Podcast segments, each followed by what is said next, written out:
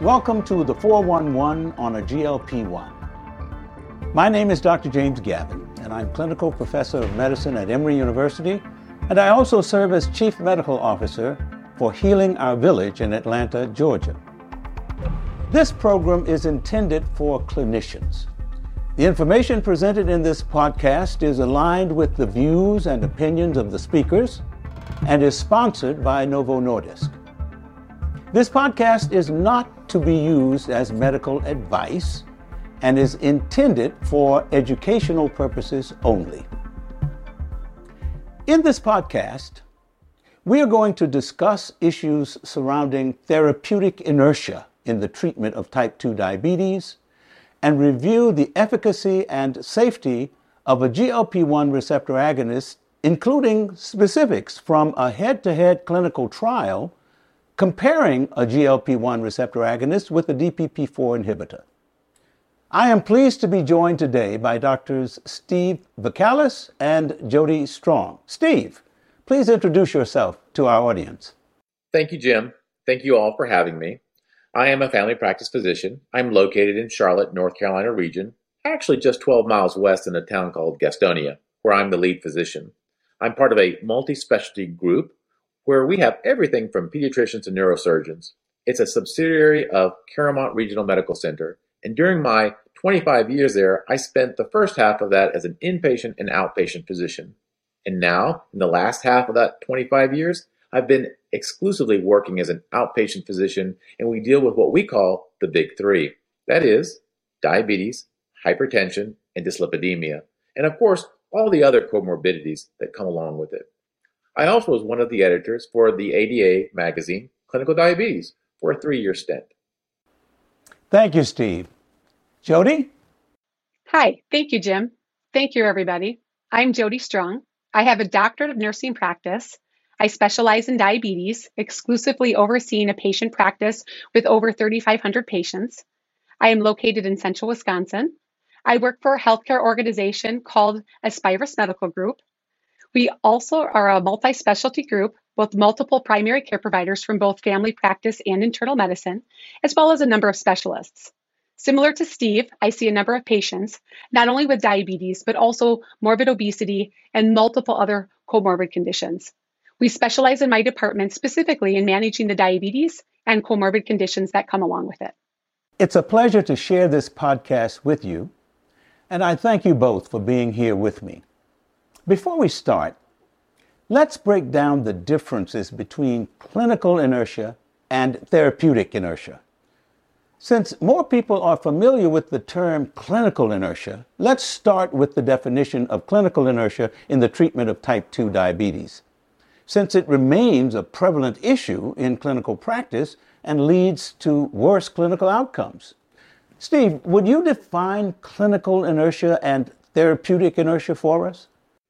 Absolutely. So, clinical inertia was originally defined in 2001 as the failure of a healthcare provider to initiate or intensify therapy when indicated. However, the definition continues to evolve, and the definition of clinical inertia that has been recently proposed is when there are implicit or explicit guidelines that exist that the medical professional is aware of the guidelines and believes that the guidelines apply to the patient and has the resources to apply those guidelines, but still does not apply the recommendations from those guidelines to the patient. In other words, not following the guidelines in a timely fashion, despite being aware of them and having the means to do so. However, some feel the term clinical inertia implies that the clinician's failure is to blame for not adjusting therapy when necessary. And that does not take into account factors beyond the clinician's control. And we know there are many, such as the patient or healthcare system factors. Therefore, it has been proposed to us the term therapeutic inertia instead. For the purposes of this podcast, however, we will use the term therapeutic inertia and keep in mind that it is not a problem that rests on clinicians' shoulders alone. Thank you, Steve, for that excellent explanation. Jodi, how common is therapeutic inertia in the treatment of patients with type 2 diabetes in the US? Well, Jim, it may be more common than most clinicians think.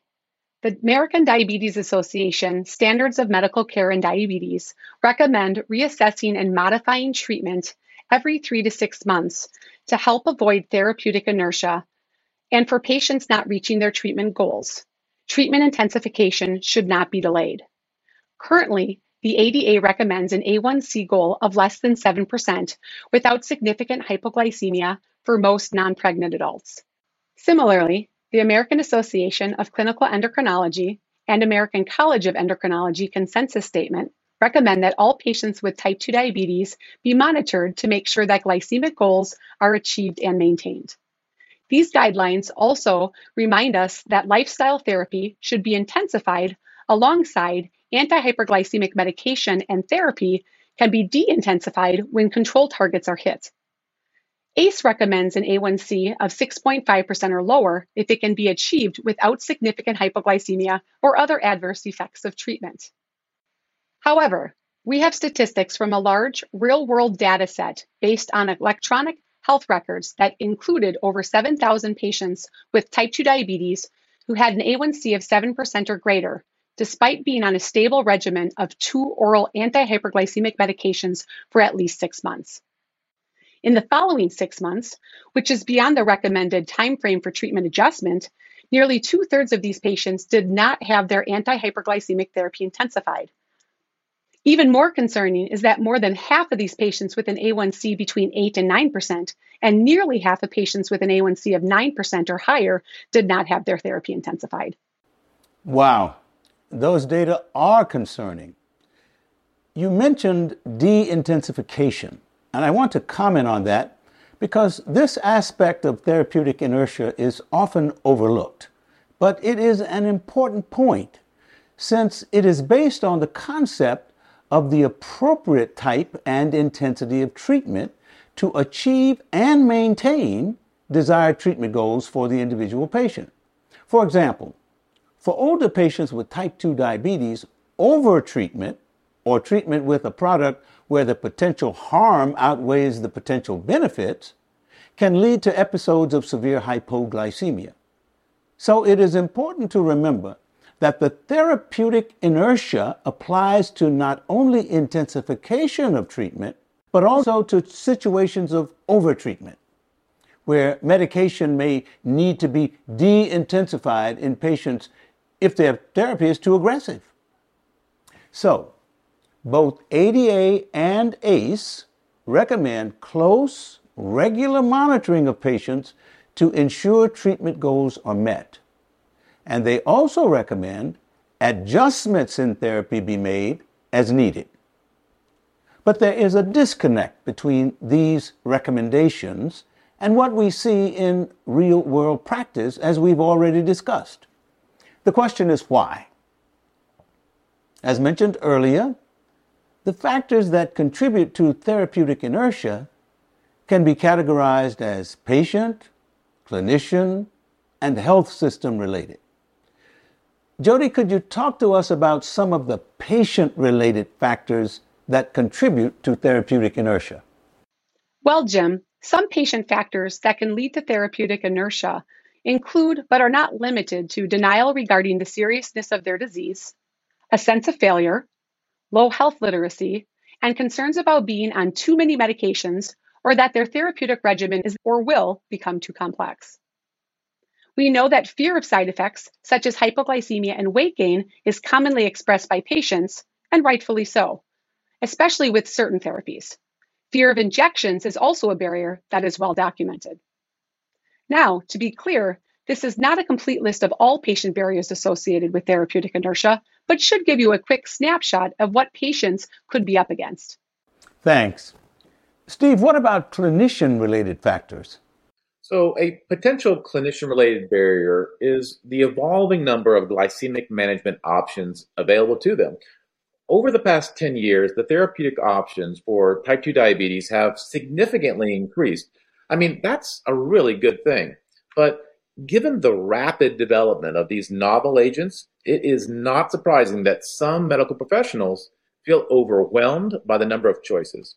In fact, in a survey of 600 physicians, 49% of these physicians indicated that not being able to stay current with the advances in diabetes therapy was one of their primary challenges. It's crucial that medical professionals are aware of new treatments for type 2 diabetes, as well as the importance of timely intensification.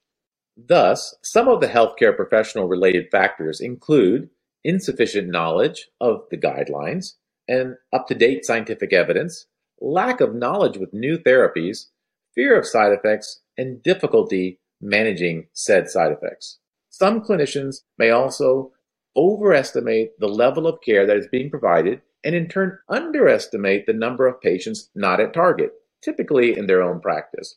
Like Jodi mentioned, this is not a comprehensive list of every clinician related factor, but it is important to keep in mind that therapeutic inertia is multifactorial and there is no single solution to this problem. Thanks, Steve. You know, one thing I find interesting is the observation that therapeutic inertia does not appear to manifest itself in clinical trials. We know that protocols in clinical trials are highly regimented and there is very little ambiguity regarding treatment intensification. In addition, the high number of visits in these trials provides clinicians more time to spend with patients to reinforce the importance of escalating therapy, or less often, de escalating therapy, troubleshoot problems, and reinforce to patients the seriousness of their disease. Jim, I'm glad you brought that up because lack of time and resources is a frequently cited health system related barrier to escalating type 2 diabetes therapy appropriately. The strict monitoring of patients in clinical trial is not feasible in most real world practices because clinicians have limited time to spend with patients and visits can easily be taken over by other patient concerns. And this has been shown. There was a study that looked at the relationship between escalating therapy in patients with type 2 diabetes and elevated A1C and the number of other concerns brought up by patients during their visits. They found that as the number of patient concerns increased, the likelihood of treatment intensification decreased. You make a great point, Jodi.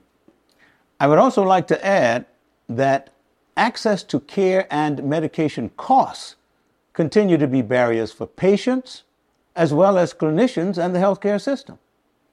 Now, since this issue of therapeutic inertia is so commonplace and plagues all of us, no matter what type or size of practice we might have, it is something that all of us have to be sensitive to and prepared to make accommodations for. To that end, Steve, what systems do you have in place to mitigate therapeutic inertia in your practice? Well, although it wasn't intended for this purpose, with the advent of electronic medical records, we can now look at quality metrics. And one of them, as most clinicians are aware, is looking at A1C values. However, the EMR that we have, the A1C goals for those who have Medicare patients is less than 9%. So you have to do a deeper dive into all your patients, maybe having other metrics for less than 8%, or those who are hovering around 7% and are at risk for hypoglycemia. So you can de intensify as well as intensify when needed. And of course, probably the best thing we do is that we review the manual from the ADA, their guideline that comes out every January. That is chock full of new recommendations based on therapeutic novel agents. And of course, just mentoring students residents, junior physicians, facilitates regular discussions regarding what the goals are for these complex patients. What about you, Jodi? What about your patients and your practice? Very similar to Steve's response, we use the ADA guidelines and even like to print off the medication algorithms to bring in with patients to show them. What are you currently taking? Where is your A1C at? What concerns do you as patients and we as clinicians have together to help formulate what is the next best decision and where we go with your therapy based on all this data? We also hold forums for our providers so that our primary care providers are much more comfortable with the guidelines and why these recommendations for certain therapies are made above other therapies. For example, obviously, we keep an open door mentality in our department. So our educators and I are open if providers have questions as to what to do next with a complex patient. who may not be able to see me for a couple of months or who has not yet been referred to our department. We really are making sure that diabetes is in that primary care world. So it's really about making sure that everyone knows their job and teaching them and reteaching them the guidelines. That's excellent. It sounds to me like in both instances, what you are highlighting is that you have to really have careful and regular monitoring of quality metrics to know who stands where, with the A1C being just one of those metrics. That you need to really review the guidelines and then maybe take advantage of the added benefit of having frequent discussions with your colleagues and trainees to ensure that everybody is on the same page regarding the when, the why, and the how of treatment intensification. Does that sound fair? Absolutely. I think you summarized it nicely, and that's what we have to continue to do. It's an ever changing game when it comes to the management of patients with type 2 diabetes. Steve, can you tell us when the guidelines recommend using a GLP 1 receptor agonist in the type 2 diabetes treatment paradigm? Thank you, Jim. According to the ACE consensus statement, a GLP 1 receptor agonist is a preferred agent for use as monotherapy in addition to lifestyle therapy in patients who do not tolerate or who have a contraindication to metformin use. It is a preferred agent for use with metformin as dual or triple therapy in the appropriate patients for additional glycemic control if it hasn't been achieved after three months.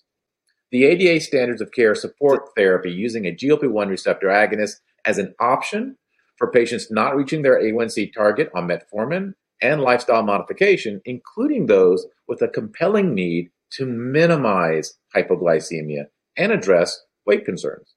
Before we start our discussion, we'd like to first talk to you about the first and only oral GLP 1 receptor agonist, Rybelsus, also known as semaglutide tablets 7 milligrams or 14 milligrams. Rybelsus is indicated as an adjunct to diet and exercise to improve glycemic control in adults with type 2 diabetes. Rybelsus has not been studied in patients with a history of pancreatitis. Consider other antidiabetic therapies in patients with a history of pancreatitis. Rybelsus is not indicated for use in patients with type 1 diabetes.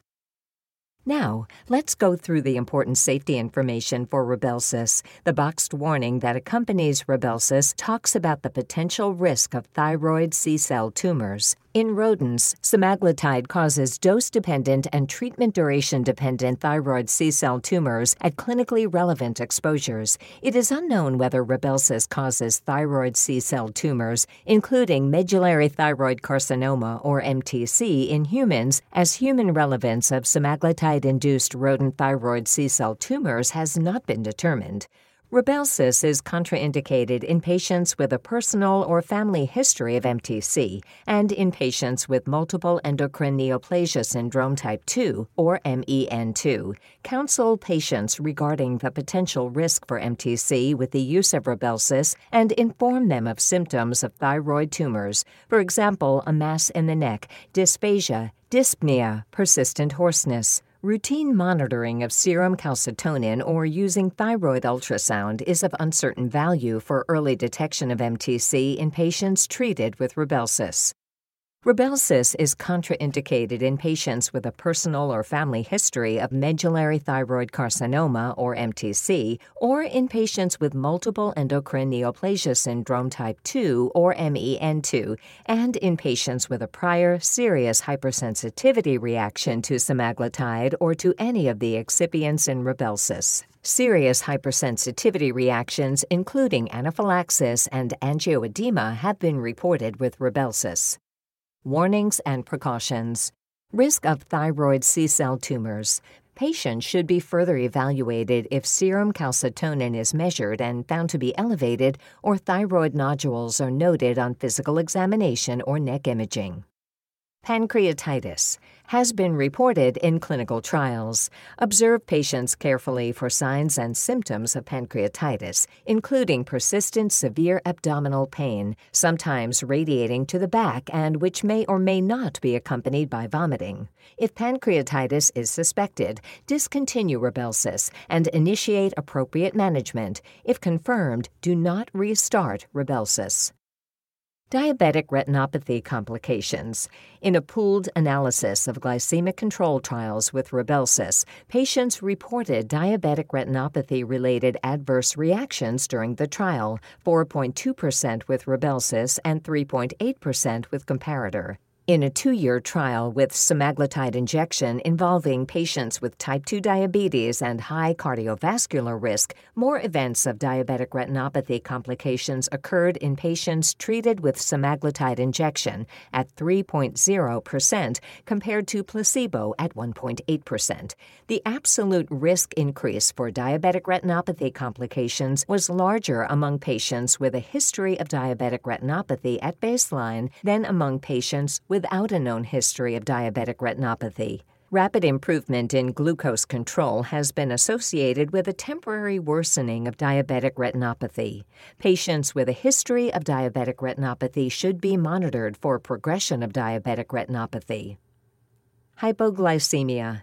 Patients receiving Rybelsus in combination with an insulin secretagogue, for example sulfonylurea or insulin, may have an increased risk of hypoglycemia, including severe hypoglycemia. Inform patients using these concomitant medications of the risk of hypoglycemia and educate them on the signs and symptoms of hypoglycemia. Acute kidney injury. There have been post marketing reports of acute kidney injury and worsening of chronic renal failure, which may sometimes require hemodialysis in patients treated with GLP 1 receptor agonists, including semaglutide. Some of these events have been reported in patients without known underlying renal disease. A majority of the reported events occurred in patients who had experienced nausea, vomiting, diarrhea, or dehydration. Monitor renal function when initiating or escalating doses of Rybelsus in patients reporting severe adverse gastrointestinal reactions. Hypersensitivity. Serious hypersensitivity reactions, for example, anaphylaxis and angioedema, have been reported in patients treated with Rybelsus. If hypersensitivity reactions occur, discontinue use of Rybelsus, treat promptly per standard of care, and monitor until signs and symptoms resolve. Use caution in a patient with a history of angioedema or anaphylaxis with another GLP 1 receptor agonist.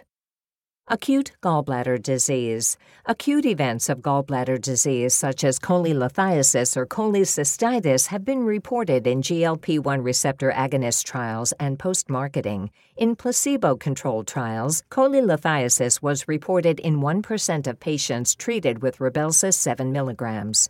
Cholelithiasis was not reported in Rybelsus 14 mg or placebo treated patients. If cholelithiasis is suspected, gallbladder studies and appropriate clinical follow up are indicated.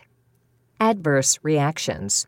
Most common adverse reactions, incidence greater than or equal to 5%, are nausea, abdominal pain, diarrhea, decreased appetite, vomiting, and constipation. Drug interactions. Rybelsus stimulates insulin release in the presence of elevated blood glucose concentrations. When initiating Rybelsus, consider reducing the dose of concomitantly administered insulin secretagogue, such as sulfonylureas or insulin, to reduce the risk of hypoglycemia.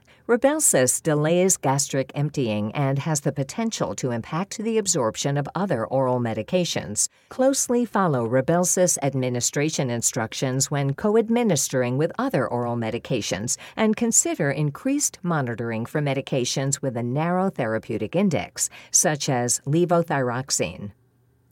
Use in specific populations pregnancy. Available data with Rybelsus are not sufficient to determine a drug associated risk for major birth defects, miscarriage, or other adverse maternal or fetal outcomes. Based on animal reproduction studies, there may be risks to the fetus from exposure to Rybelsus. Use only if the potential benefit justifies the potential risk to the fetus. Lactation. There are no data on the presence of semaglutide in human milk, the effects on the breastfed infant, or the effects on milk production. Because of the unknown potential for serious adverse reactions in the breastfed infant due to the possible accumulation of salcaprozate sodium, or SNAC, an absorption enhancer in Rybelsus from breastfeeding, and because there are alternative formulations of semaglutide that can be used during lactation, advise patients that breastfeeding is not recommended during treatment with Rybelsus. Discontinue Rybelsus in women at least two months before a planned pregnancy due to the long wash washout period for semaglutide. Pediatric use. Safety and effectiveness of Rybelsus have not been established in pediatric patients. For more information and to access the Rybelsus prescribing information, including boxed warning, please visit rybelsuspro.com or see your Novo Nordisk representative. Now, let's get into the details of the clinical trial that assessed the efficacy and safety of Rybelsus versus Januvia, giving us a set of study results that provide insights regarding treatment selection for patients in need of therapy intensification. Pioneer 3 was a 26 week, randomized, double blind, double dummy, phase 3A clinical trial that included 1,864 patients conducted at 206 sites in 14 countries. Steve, can you set up the trial design for us? Absolutely. I'd be happy to. First, to be included in the study, patients with type 2 diabetes need to have a baseline A1C of at least 7, upwards to 10.5%, and be on a stable dose of metformin with or without a sulfonylurea. Patients were excluded from the trial if they were treated with medication for diabetes or obesity within 90 days of screening, other than metformin, sulfonylurea, or short term insulin, which was less than 14 days, or had a history of pancreatitis, renal impairment, proliferative retinopathy, or maculopathy requiring acute treatment. Patients were randomized to Rybelsus once daily, 3 milligrams, 7 milligrams, or 14 milligrams, or to Januvia at the maximum dose, 100 milligrams once daily. Rybelsus was initiated with a 3 milligram once daily for four weeks, then increased to 7 milligrams once daily, and after an additional four weeks to 14 milligrams once daily until the randomized dose was achieved. Januvia was initiated and maintained at 100 milligrams once daily from the first day until the end of the trial. So, the primary endpoint in this study was the change in A1C from baseline to week 26. A key secondary endpoint in this study was change in body weight from baseline to week 26. Finally, the proportion of patients achieving an A1C less than 7% at week 26 was also measured as a secondary endpoint. Steve, can you describe the baseline characteristics?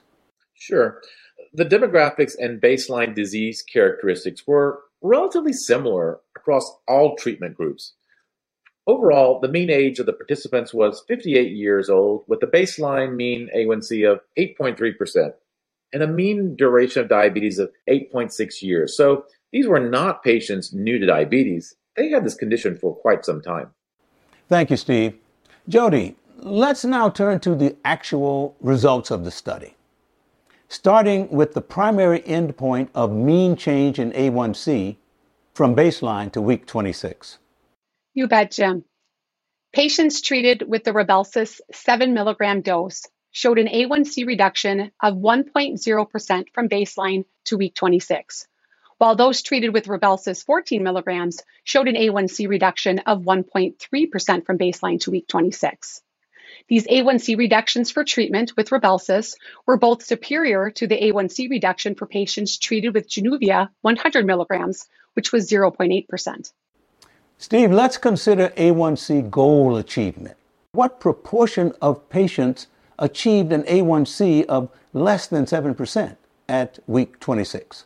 Well, let's get into that. So, the proportion of patients achieving that A1C less than 7% at 26 weeks were significantly greater for those treated with both Rybelsus 7 and 14 milligram doses compared to the Januvia 100 milligram dose. Now, more specifically, 44% and 56% of patients treated with Rybelsus 7 and 14 milligrams, respectively, achieved an A1C of less than 7% at 26 weeks.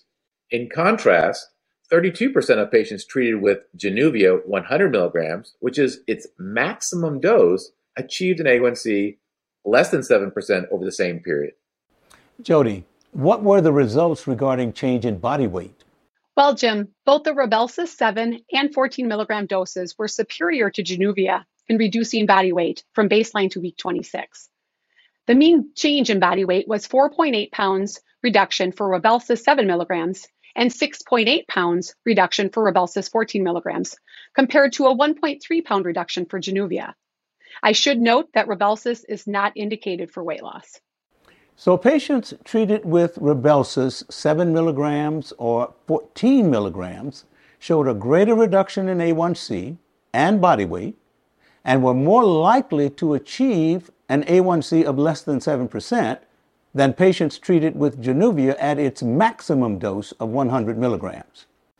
Let's also consider the safety results in this study.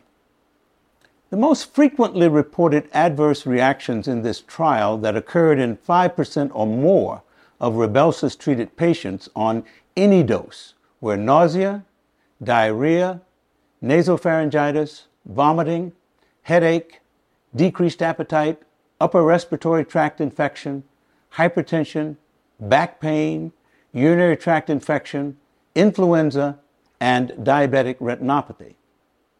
Patients discontinuing Rybelsus, 7 milligrams or 14 milligrams, due to adverse reactions, which were primarily GI related, were 5.8% or 11.6%, respectively. Let's talk more about the practical insights after reviewing the trial data. Let me ask you in the past, have you prescribed Januvia for some of your adult patients with type 2 diabetes who are inadequately controlled on metformin, since it's a fairly common choice among clinicians. Should you consider Rybelsus as an appropriate medication for these patients? What insights do the results of the trial provide regarding patients who are really in need of treatment intensification, who are not at goal with the treatment choices that have been made for them? Steve, what about yourself? Well, this is a complex question, but maybe I can make it easier to understand. Yes, we have adult patients with type 2 diabetes who are uncontrolled on metformin for whom we prescribe Januvia. Because diabetes is a progressive condition, it may get worse in time. Even if you do everything correct, and our patients on metformin may need intensification of therapy. The data we just reviewed showed superiority with Rybelsus over Januvia in multiple clinical endpoints, we saw superior A1C reduction. We saw a superior ability to get A1C below 7%, which is not always the goal for all patients, but it is a goal that most EMRs and metrics are trying to achieve in the right patient population. And there is potential weight loss with Rybelsus, although I would like to remind you that Rybelsus is not indicated for weight loss. What other data for Rybelsus do you consider when determining whether it would be appropriate for a patient inadequately controlled on metformin? When thinking about which patient I would deem appropriate for Rybelsus, I do consider the fact that no dose adjustments are recommended for patients with different degrees of hepatic impairment or for patients with renal impairment, including end stage renal disease. As a reminder, there have been post marketing reports of acute kidney injury and worsening of chronic renal failure, which may sometimes require hemodialysis in patients treated with GLP-1 receptor agonists, including semaglutide. Be sure to monitor renal function when initiating or increasing doses of Rybelsus in patients reporting severe adverse gastrointestinal reactions. So another data set I would consider for appropriate adult patients with type 2 diabetes who are inadequately controlled on metformin is the cardiovascular safety data which Rybelsus has described in its label. There have been no clinical studies establishing conclusive evidence of macrovascular risk reduction with Rybelsus.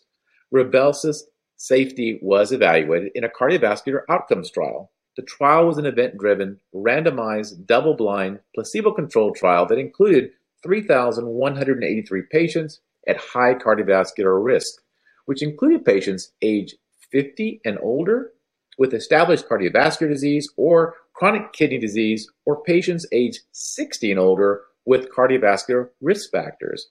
Patients were randomized to Rybelsus 14 milligrams once daily or placebo, both in addition to standard of care to evaluate non-inferiority of the primary endpoint.